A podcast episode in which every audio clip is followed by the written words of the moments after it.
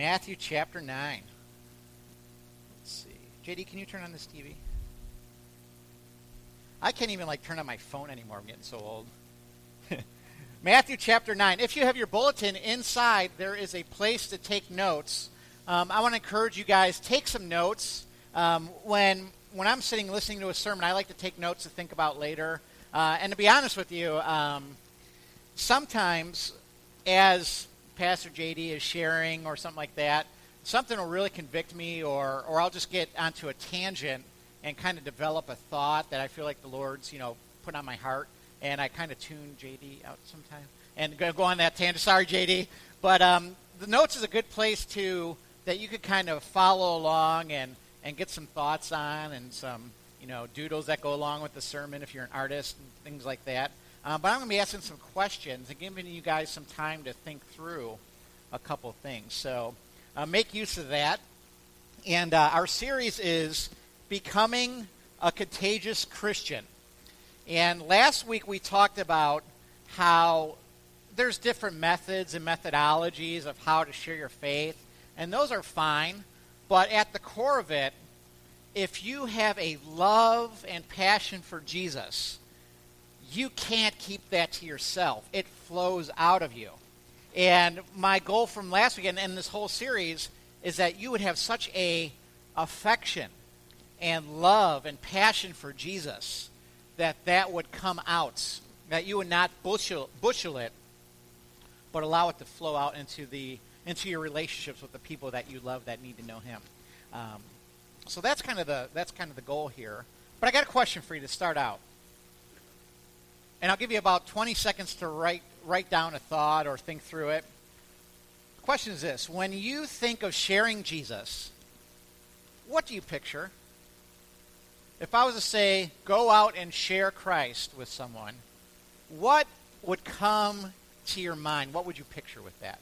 Give you guys a few seconds to think, and, and if you're bold enough to share, share what your thoughts are on that. Any thoughts? When you picture sharing your faith, what do you picture?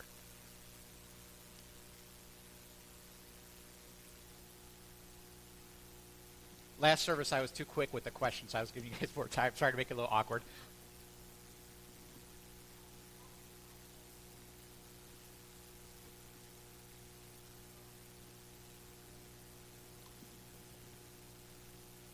Mm-hmm. Very good. Very good. Yeah, some might some might picture as well as that. Uh, picture a man on a corner preaching or you might picture some kind of tense conversation with someone, or maybe even a sales pitch or a lecture. You know, picture sitting with someone being like, okay, I'm about to launch in the Jesus gear, and you're going to, boom, just lay out the full, you know, spiritual beans on them. Ever hear of Rob Bell before? Anybody ever watch a Nooma video from Rob Bell? If you raise your hand, you're not, we won't call you a heretic or anything like that. But some of us have watched these Nooma videos. He had one called Mr. Blowhorn Guy. And what he did the entire video series was to talk down about street preaching and, and talk about how nobody wants to hear some guy in a bullhorn preaching. There are there are some street preachers that have been maybe feel a little cringy inside, but there's others that there was one guy, and I think I've mentioned this before, in Chicago, he had such a love and such a gentle tone, and he would stand on a corner and he would talk about Jesus and share Jesus. I was so envious of that passion and, and that love and that gentleness that he, was much different than the caricature street preacher. Man, I used to bring him iced tea and food because I was kind of jealous and envied how good he was at that. I've read a lot of books on evangelism, and a lot of books, a lot of authors speak negatively about different methods of sharing your faith. In fact, they, I've read about every way to share faith spoken negatively or evilly, evil about. I've read in some of these books that it's wrong to do street preaching. I've read that it's wrong to go door to door. I've read it's wrong to have direct conversation with someone. I've read it's wrong to do relational evangelism. I've read it's wrong to hand out tracts. I've read, it's I've read that it is wrong to do a caring and sharing outreach. It's called the social gospel, and a lot of evangelicals uh, talk down about the social gospel of, of doing acts of service to, to share Christ. Just about everything else is put down for the author's better way of doing thing. And knowing some of these authors, their way is not actually a way of doing things, it's more of a complaint about how people actually do things. So they're sitting around complaining, but they're not doing anything about it. And I don't like their way of doing things. But what happens is they talk negatively. Don't do this. Don't you don't want to do this. This is a bad idea. Nobody's going to like this. What, what for me that that makes everything too complicated in evangelism. And really that smells like Satan to me. Satan likes to confuse and keep you pinned down and, and put a bushel on any attempt you're going to make. So it leaves Christians after they read these books thinking, well, I can't do it that way. I shouldn't do it that that way. Make me look. I should. And instead of being empowered and excited about talking about Jesus, their Lord, they feel pressured to be quiet until they have a perfect method to do it. I think that's unfortunate. Last week we talked about do you love Jesus? Are you excited and passionate for him? This week I want to share with you a story of a man actually a couple men who were so excited about Jesus and what he had done for them that they did some amazing things. And I want to brainstorm some ideas of how you could overflow into the lives of other people. So there's some notes in there to take. Uh, there's some. There's going to be some practical ways to overflow um, in your world in your sphere of influence. But I have a question for you, and I'm, I'm going to give you guys a moment and write this down. Um, unless you're super evangelist, you don't have to like win the entire county to Christ. But are there three people this year in 2019 that the Lord keeps laying on your heart? Maybe even one, if you have one person or three people that you would be willing to this year to, um, I think the Lord will put them on your heart. And, and during the sermon, think of maybe who that would be.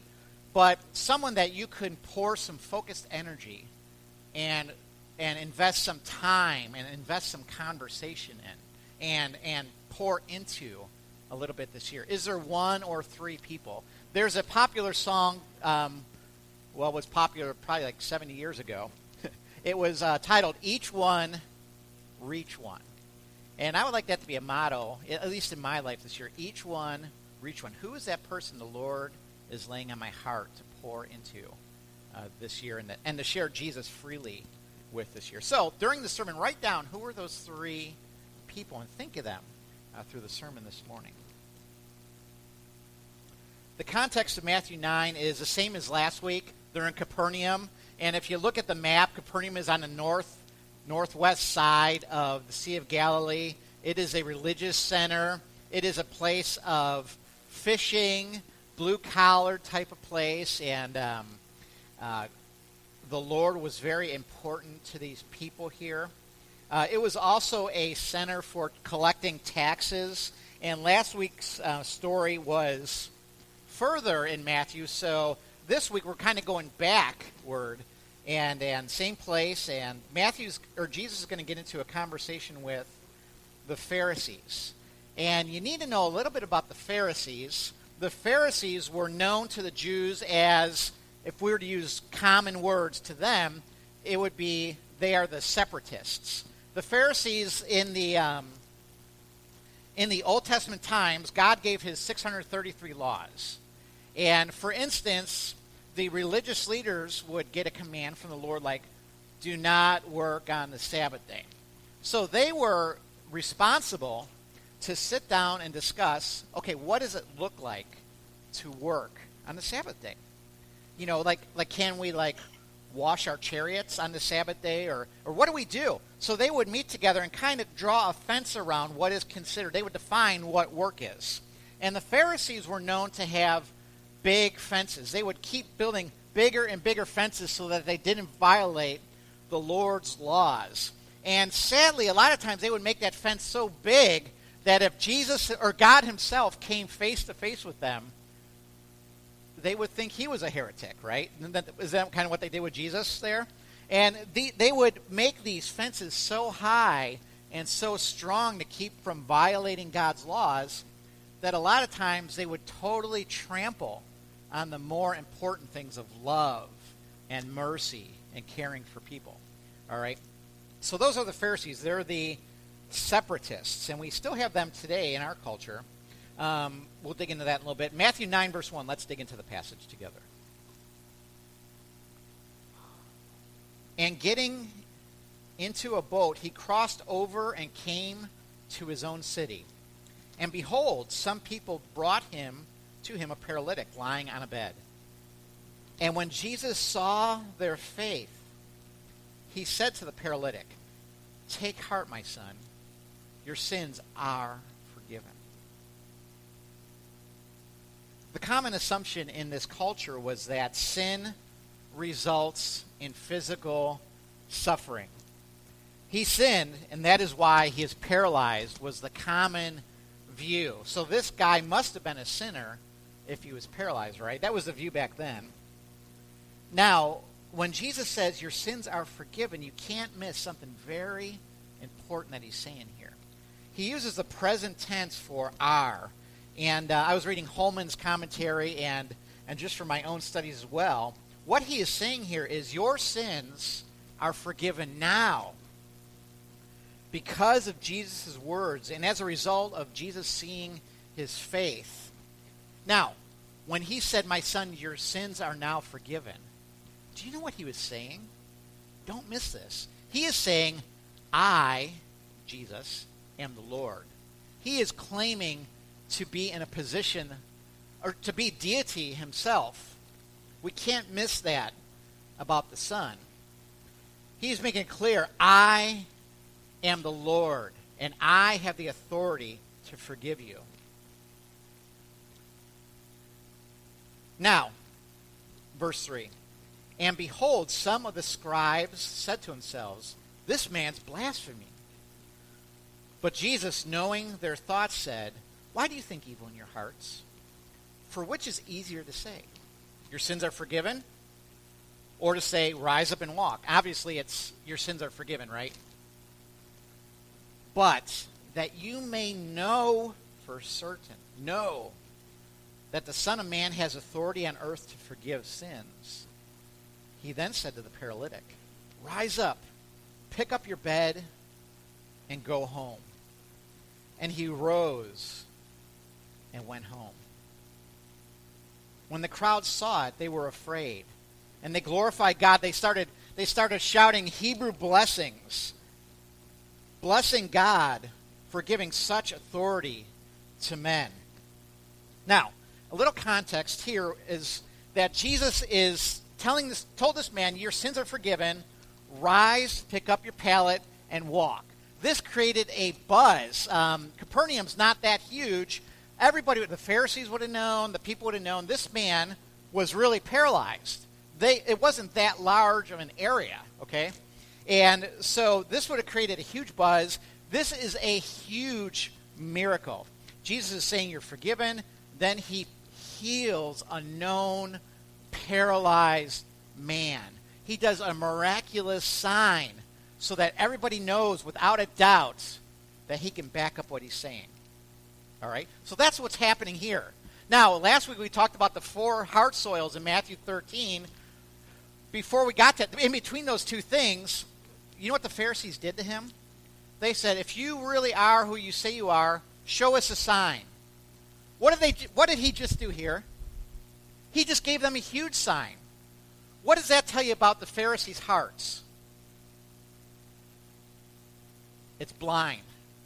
It's closed. It's deaf. He just did a sign. And then you're asking for another one. Jesus is saying, I'm not going to be your puppet here. I have given you this. And you know what? The only sign you're going to see now is that the, the, the sign of Jonah, I'm going to be risen in three days. That's he's done a sign. They didn't believe. They want another one. Do you think they're going to believe here? They're not going to believe here. Their hearts are shut off to him. They've created such fences that they can't see the Lord when the Lord stood right before their eyes. They missed it. Jesus, by this time, was well known in Capernaum. He had just healed a centurion's, who's, by the way, a Gentile, servant. Jesus just healed Peter's mother in law, who had a very high fever. He was known to be a healer. He was also known to be a teacher with Shmika. In other words, he had authority and he had power. He wasn't a lame teacher. He spoke with a boldness and he spoke with authority and with power. And people were drawn to Jesus. Verse 9 says, As Jesus passed on from there, he saw, by the way, the word saw is not glanced at, he studied a man called Matthew sitting at the tax booth. And he said to him, Follow me. And he rose and followed him. Now, Matthew was a Jewish collaborator with the Rush, uh, Romans. And uh, that was supposed to be a joke. Nobody got in the first service either. In fact, he was almost certainly a Levite, okay? A Levite, he should have been working in the temple, being about the Lord's work. Instead, he was connected to the evil Romans. The Jews hated him. At least the religious folk did. Matthew would have no doubt heard of Jesus. So when Jesus said to Matthew, Akoluthai moi, he said, Follow me, accompany me, attend with me, go with me. This phrase, Akoluthai moi, is an imperative. An imperative is like an exclamation point. It is a directive. Follow me, Matthew. What did Matthew do? He rose up from his table, left everything he knew behind. That was a bold move. That's what it means to follow Jesus. It is leaving behind everything to follow him. There's a retired man that I've given a little counsel with, and um, he is bored and he needs to earn some money again. He's got to go back to work except for there's a problem. Anybody here retired and you had to and you picked up some work later on? The problem is, and you probably will agree with this, he was at an age where he was did not want to deal with the man anymore. He had dealt with the man his whole life. He was sick of dealing with the man. So he's like, I don't want to work here. I don't want to work here. I don't want to work here because I don't want some young guy telling me you got to be here at eight o'clock sharp. You got to, you know. He's like, I don't want. I don't want to hear that stuff. I want to do my thing. I'm like, you gotta, you gotta work for the man, you know and and the problem with with um, this guy is that his focus is on the wrong thing. When Jesus calls you to follow him, what what you should be saying is not which man do I have to work for, but I now work for the King of Kings. That whatever job you work at, whatever job the Lord leads you to, that's his mission field. You know, if it's if it's to be a, a employee at Lowe's, he's not working for the man; he's working for the King and Lowe's is his mission field. If he's a greeter at Walmart, Walmart's becomes his mission field. You know, see what I'm saying with that? When you follow Christ, you leave those things behind, those preferences, and you say, Lord, where do you want me to serve you and have an impact for you? Jesus wants you to die to yourself and leave it all. Let go of your grasp on creative things and walk along his path too.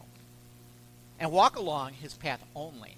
When I was in South America, I think I've shared this before, the Hindus have these wheels with all these statues of gods, these different gods they put on their shelves. And, and uh, a Hindu will gladly accept Jesus. Oh, yeah, I'll accept Jesus as my Savior. Just stick him on the shelf with the other ones. But if I was to say to that Hindu, no, no, no, no. The Lord wants you to get rid of all those little gods in your circle and Jesus only. Most likely, the per- unless there's something supernatural going on, the person probably say, "Nope, not doing it." I'll add them to the shelf, but not exclusively. We have a lot of those little idols that pop up, and how I know how you know if you have an idol is what is it you're defending. You know, a person when they're trying to protect an idol, they become offended and very defensive of their idol. For men, it might be a thing like respects. And if your wife disrespects you, when you lash out at her, you're, that shows you, oh, I have the idol of self going on here. I got to get rid of that thing. Jesus wants us to cast off all created things, make them way secondary to Him. That's what it means to follow Him. That's what Matthew did. He, wo- he rose up boldly, left it all behind, and followed Him. When I go hiking at Shades, there are trail numbers on some of the trails. I like trail number two. If you ever hiked at Shades, and uh, I like to follow that. And Jesus also has a trail tag or a trail number. It's not a number, but it's a cross. And Jesus wants you to walk his trail, to follow him, to akaluthai moi, follow him, to come with him, to walk his trail, to stay on his trail. Question is, will you walk his trail? Or are you so stubborn that you only want to walk your own trail, make your own path in life? Verse 10. And as Jesus reclined at table in the house. Now let me put that in street terms. He relaxed at Matthew's place. He chillaxed at Matthew's house.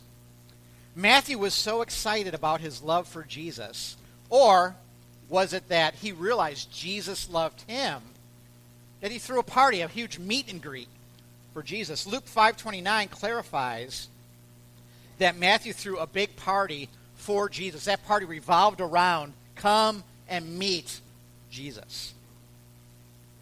I kind of like that. Throw a party for Jesus. Invite people from all walks to come and meet this guy. Matthew, the new convert, had fun. He liked to have fun. And Jesus, if you note, he went. He didn't poo poo the idea of Matthew having a party. Last week, um, Shelly's boss, Jack, likes to invite us to go to French Lick to the resort casino down there. And um, there's, there's some people that have an issue with casinos and, and that thing. I get that. Um, but man, it is, for us, it is the French Lick outreach. And um, we were sitting at a country club at Hagen's. And I was so excited about something that the Lord was teaching me devotions that during dinner, I decided to talk a little bit about Jesus. Now, I didn't do a whole lecture. It was probably, I don't know, 20 minutes straight. No, I'm just kidding. It was probably like 30 seconds maybe or something like that. And after I stopped, everybody's like, yeah, whatever. And they just didn't care. And I'm like, okay, I was done sharing my excitement, and then we just went out with dinner. But I, I kind of listened afterwards. You know, is there an open door? Is someone going to want to hear more about this? And something interesting happened uh, we just loved on the people, and we didn't shove anything. But I was excited, so I talked a little bit about what I was excited about. And uh, one woman said, "Oh, I'd like to. We'd like to come check out your church." I'm like, "Well, cool. That's cool." And another guy um, opened up like crazy about um, some of the PTSD stuff he's been really struggling with, and um, he asked to be my friend on Facebook. Like right afterwards, I'm like, "Sweet." You know, maybe we'll have more opportunities to talk about the Lord in the future. You know, um, I was pretty excited, but it wasn't really hard. I guess it was kind of like I love Jesus. I was just kind of sharing, hey, I'm excited about this stuff with them. It wasn't like some kind of formula, and and they didn't mind it. At least I don't think they did. Shelly, you know better than I did. But um, you know, I kind of like that he had a party. Um, it's a great way to build rapport and connect people. Uh, for us to throw a party like that might look like inviting someone to come here to worship and and uh, celebrate Jesus together. You know, this is kind of a party in here. We sing songs, have fun talking. Uh, JD's always really bitter. Waiting for you to look. About I try to start my sermon and everybody keeps talking. no, that's a that's a good thing. Is everybody's excited to see each other. It's like a little party here every Sunday, and um, you know, invite someone to come and worship Jesus with you. Uh, invite someone who's broken or, or knows they're broken.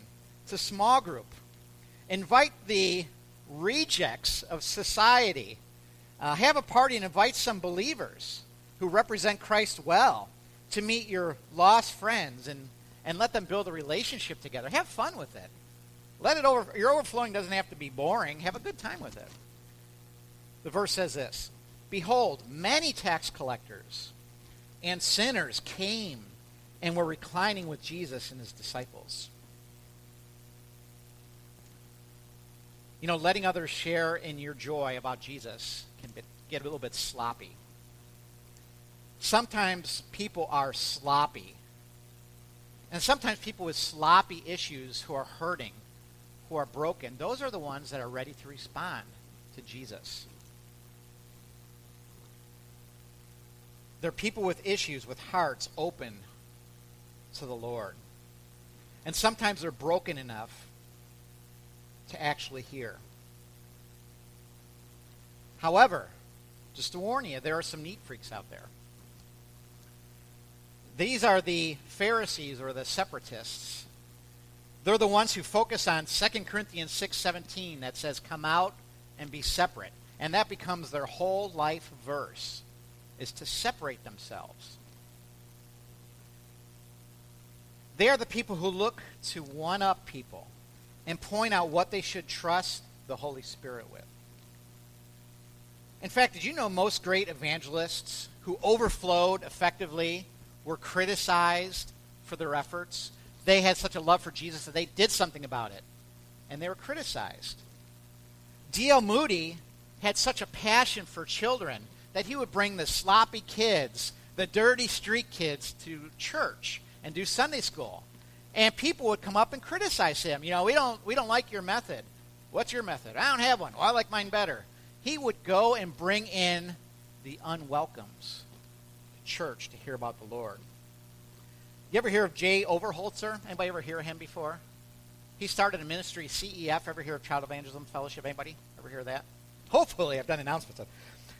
He was sharply criticized for ministering to children. The belief in his circles in his day was that children can't receive Christ, so don't waste your time ministering to children. They can't get it. And uh, he watched a child receive Christ and change his heart and have a ministry with his family. He thought, wow, children can accept Christ and change. So he started a ministry to children, and he was crit- criticized by people. Billy Graham was poo pooed by Bob Jones III and some of his cronies, I'll use. Bob Jones said, No man has done more harm to the cause of Christ than Billy Graham. I think the opposite may be true there. Personally, I think Billy Graham was very effective in sharing Christ. Anybody saved through Billy Graham in this sanctuary right now? No one influenced by him? One. Okay, got a couple people back there. Praise the Lord for Billy Graham. He was criticized.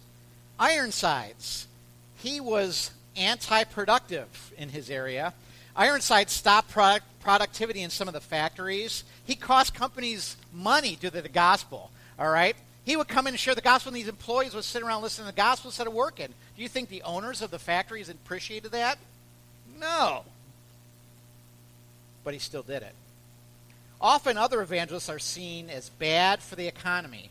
Like a pastor around the Hudson Bay, Canada, up in Canada, uh, he was ministering to some Native Americans up there, and um, guess what happened? The Spirit worked in power, and these people accepted the Lord. Sounds good, but imagine if you were a bar owner in that area. All the bars closed down because people's drug of choice became Jesus. And uh, do you think that made the bar owners happy? Now, if they accepted the Lord, maybe, but I'm sure they were saying, now what am I going to do? How am I going to raise my family and support my, you know, make my house payments and my sled payments and things like that, it would have ticked off some people. But he still did it. So I want to say overflow to the lost and forget the nitpickers. If someone's critical of the way you share Christ with someone, blow them off. What does the Lord want you to do? All right, verse 11. And when the Pharisees saw this, they said to his disciples, now notice they said it to the disciples, they weren't strong enough to actually say it to Jesus. Why does your teacher eat with tax collectors and sinners? Those are both nouns, by the way. They've defined the people by that. But when he, Jesus, heard it, he said, Those who are well have no need of a physician, but those who are sick. Clearly, Jesus didn't see these religious, the Pharisees, as well, did he? Right? Remember, he called them whitewashed tombs. They look good. Their you know monuments look nice, but inside they're full of dead men's bones, you know, nasty bones. Surely he didn't see them as well. Um, he knew they had major issues. Verse 13 says this Go, he told them, and learn what this means. I desire mercy and not sacrifice. For I came not to call the righteous, but sinners. Let me rephrase that. Probably to maybe a little bit of, I, want, I do this carefully, a little bit of what he was kind of getting at here. I came not to call those who think they're righteous, because there's no one righteous, but those who understand and know they are sinners. The word mercy here means I desire pity. I desire common or compassion. A desire to, re, uh, this mercy is a desire to relieve burdens. It's looking at someone saying, man, they could really use Jesus. One of my favorite musicians, Keith Green, sang a song, How Can They Live Without Jesus? You guys know this song? How can they live without Jesus? How can they live without God's love? How can they feel so at home down here when there's so much more up above? He had a passion. He would see people and think, man, how could they do it? How can they live without him? He was an overflower. Now, Jesus isn't saying that sacrifice is bad. Being religious or, or following what the Bible teaches isn't bad, but rather mercy is never at the mercy of service, of sacrifice. Mercy is never at the mercy of sacrifice. The religious leaders had such big fences of their sacrificial living that mercy, there was no room for it. And when they would crush people under their religion. Now, Jesus here is quoting Hosea 6 6. In Hosea 6 6, the people's love uh, there was described as lasting as long as a morning cloud. The people were vile. They hurt other people, but kept their religion. Folks around here, 90%, from what we talked about last week, 90% of our county is headed to eternal separation from God. I'm on a counseling council at, at Southmont School System, and in our studies, 25, did you know 25% of Southmont sophomores in the last year have seriously considered committing suicide? One out of four. Marriages are falling apart in our county. Children are living lives of instability and fear. One of the main factors of kids not going to school is fear that instability breeds fear. People are turning to drugs like heroin and meth to deal with their issues. Many struggle to make ends meet from week to week. My question is is it their fault? My answer to that question is I don't know. I'm not going to draw that judgment and that conclusion on anybody. But what I do know is that people are fumbling around in the dark. And if we don't get out there and let them experience Jesus, they will continue in that dark for all eternity. So, what are you going to do about it? Here we honor harvesters being on gospel mission in their daily lives. Not that JD does all the work of evangelism or myself, what harvesters, us, are on gospel mission. We are bringing overflowing into the lives of others, in our daily lives, in our spheres of influence. And I'm going to soapbox for a moment. I hear a lot of complaining about Pelosi and Schumer, and there's a lot of people, of, everybody whines about politics. I don't know if you picked up on that nowadays. you know, if that person's not about changing culture by bringing Jesus, in my opinion, Jesus is the hope of our culture. He is the one who changes hearts. He is the one who changes minds. Not Washington, but the real King of Kings, Jesus. And when I hear someone complain about Pelosi or whatever the deal is, if they're not out sharing Jesus, their opinion means nothing to me. In fact, I would say someone who complains without trying to at least get Christ out there, that person is part of the problem. if they're complaining and not being a part of his kingdom work, that person who's speaking to me is the issue with our society. So what are you going to do about it? Now there's several people in the Bible. You don't you don't have to throw a party for Jesus. Let me give you a couple different ways to overflow your love for Jesus into the lives of people. Matthew threw a party. Maybe anybody here like a Matthew, you'd like to throw a party and have have those who need Christ come over hang out with you. That's a fun way. Probably all of us like that, unless you're an introvert. Uh, Peter was another one in Acts chapter 2. Maybe you're more like Peter. He was a bold proclaimer.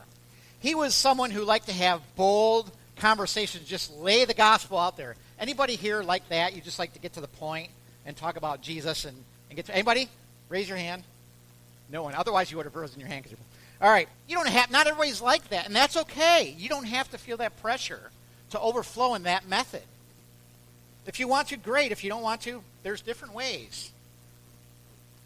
Maybe you're more like Paul. Paul was the intellectual or the debater. In Acts 17, he was discussing with the philosophers in Athens, sitting around talking about the depths of, of existence and things like that. Uh, that would be someone um, maybe like a Ravi Zacharias or a Brittany Carpenter or someone like that. Anybody here like to have deep intellectual, or I guess they're called apologetical discussions? Anybody like to be apologetic? It's too close to apologize because I don't like to apologize for the gospel. Um, maybe that's you. Another man, there's a blind man, and who in John chapter 9, he had a testimony. He said, I don't know who this Jesus, but all I know is I was blind and now I see. He shared how the Lord changed his life. And um, we did something like that at the Fall Fest. Remember cardboard testimonies? That was, how many guys you held up cardboard? Some of you guys did there. And we held these cardboard testimonies. Here's what I was like, and here's how Christ changed me. That's a great way to do it. Share your story. Man, I got to tell you how the Lord has worked in my life, how He's changed me, how I'm different now. Another person is found in Acts 9. Another method is Dorcas. Don't name your kids Dorcas, but she liked to serve people. She liked to get out there and love on people. Let me do this. Let me bless you. It's a fun and very fulfilling way to overflow into the lives of others. I would just encourage you, make sure you get to the point where you can share the message with them as well. Then there's the Samaritan woman. Jesus met her, in, and you see it in John chapter 4, and she was so excited. She went back to the village. You know, she was living in immorality, and she went back. Boy, he's told me everything I did wrong. And, and you know, come check this Jesus out. And she was really excited. That's a great way to do it. Here's how Jesus is working in my life. Here's what he's teaching me now, is maybe the conversation you would have there. Some people are the bold advancers. Uh, Jesus said in Luke 5, uh, I tell you, you are Peter. On this rock I will build my church, and the gates of hell will not overcome it. Some people like to go out and they like to advance the gospel. They like, gates of hell, huh? Well, let's storm those gates of hell. And they like to get out there and storm the gates. Here's this type of person. Might be uh, someone who's involved in Trinity. That is Frontlines ministry. Uh, Rob, one of the leaders out of Trinity, said, My job here at Trinity is much harder than your job as a pastor. And I said to him, Hey, I'm sure. You're on the front lines, man. That is tough stuff. You know, this is the type of person that gets involved in Trinity and mentors guys who are struggling and who, who need to grow and, and uh, have Jesus come and help them. Another advancing ministry is Child Evangelism Fellowship. This week we're going to New Market Elementary, where there's kids who haven't heard much about Jesus. Most of the kids there don't go to church at all, and we're going to be storming the gates with CEF. Another awesome and hard ministry is maybe you get connected with Women's Resource Center. Talk about front lines work. These are some people who are really in crisis uh, they're called CPCs for a reason, crisis pregnancy centers. What a great frontline advancing way to overflow. Another one that our church is really connected with is Pam's Promise. Women who are in a really hard situation, uh, Pam's Promise comes alongside of them to help them get stabilized and, and also to talk about Jesus and love on him with Christ's love. So there's many different ways to skin a cat. A lot of different ways to overflow into the lives of others. What are you going to do? What's your way that you can overflow to your friends and to your family? Those three people that I mentioned earlier. In conclusion, if there's any hope I had from this series, it's that you would fall in love with Jesus and allow that love to, that passion, that excitement to overflow into your circles. Enjoy letting others hear how much Jesus has done for you. Get comfortable being seen as the peculiar friend or the weirdo. That's good stuff. That's going to happen. Embrace that. In fact, the scriptures call us peculiar people. I hope that you get a motto in your head, uh, maybe tattooed on your brain each one, reach one. And also in this upcoming year, 2019, in the spring, we're going to be doing a series, um, an elective book study series, just to help us brainstorm and dig into this a little bit deeper called Becoming a Contagious Christian. There's a book out uh, with that title. But don't wait for the elective to overflow. Just start overflowing into the lives of others. Let that Jesus break free from the bushels of your life. Let's pray together.